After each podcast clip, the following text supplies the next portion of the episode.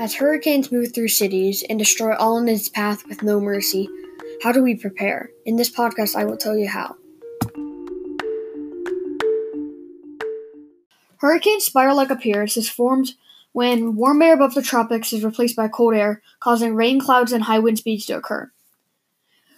When the tropical cyclone moves towards land, it can pick up things such as trees and cars. The hurricane's well known power is very destructive. Their high wind speeds can pick up items and destroy them by launching them into the air. When it hits land, it can destroy buildings and homes, costing places millions or billions of dollars each time one hits. For example, places like Florida, which get hurricanes often, get very damaged during the act.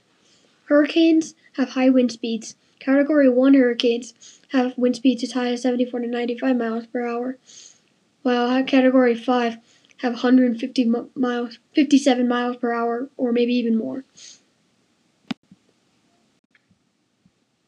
Okay, so how do we prepare? Here's some information that helps us with ideas on how to prepare. So first for your outside items like chairs, bikes, and toys. Those need to be tied up.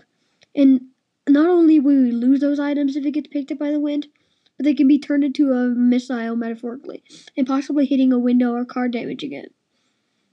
Another thing to do is to stay away from windows. Seal up your windows because water can get in this way. Usually you'll have a 36 hour warning, so you'll have enough time to do so. As well as put sandbags in front of your door so your door doesn't fly open. If you live in any areas that get hurricanes often, I hope this advice is useful to you.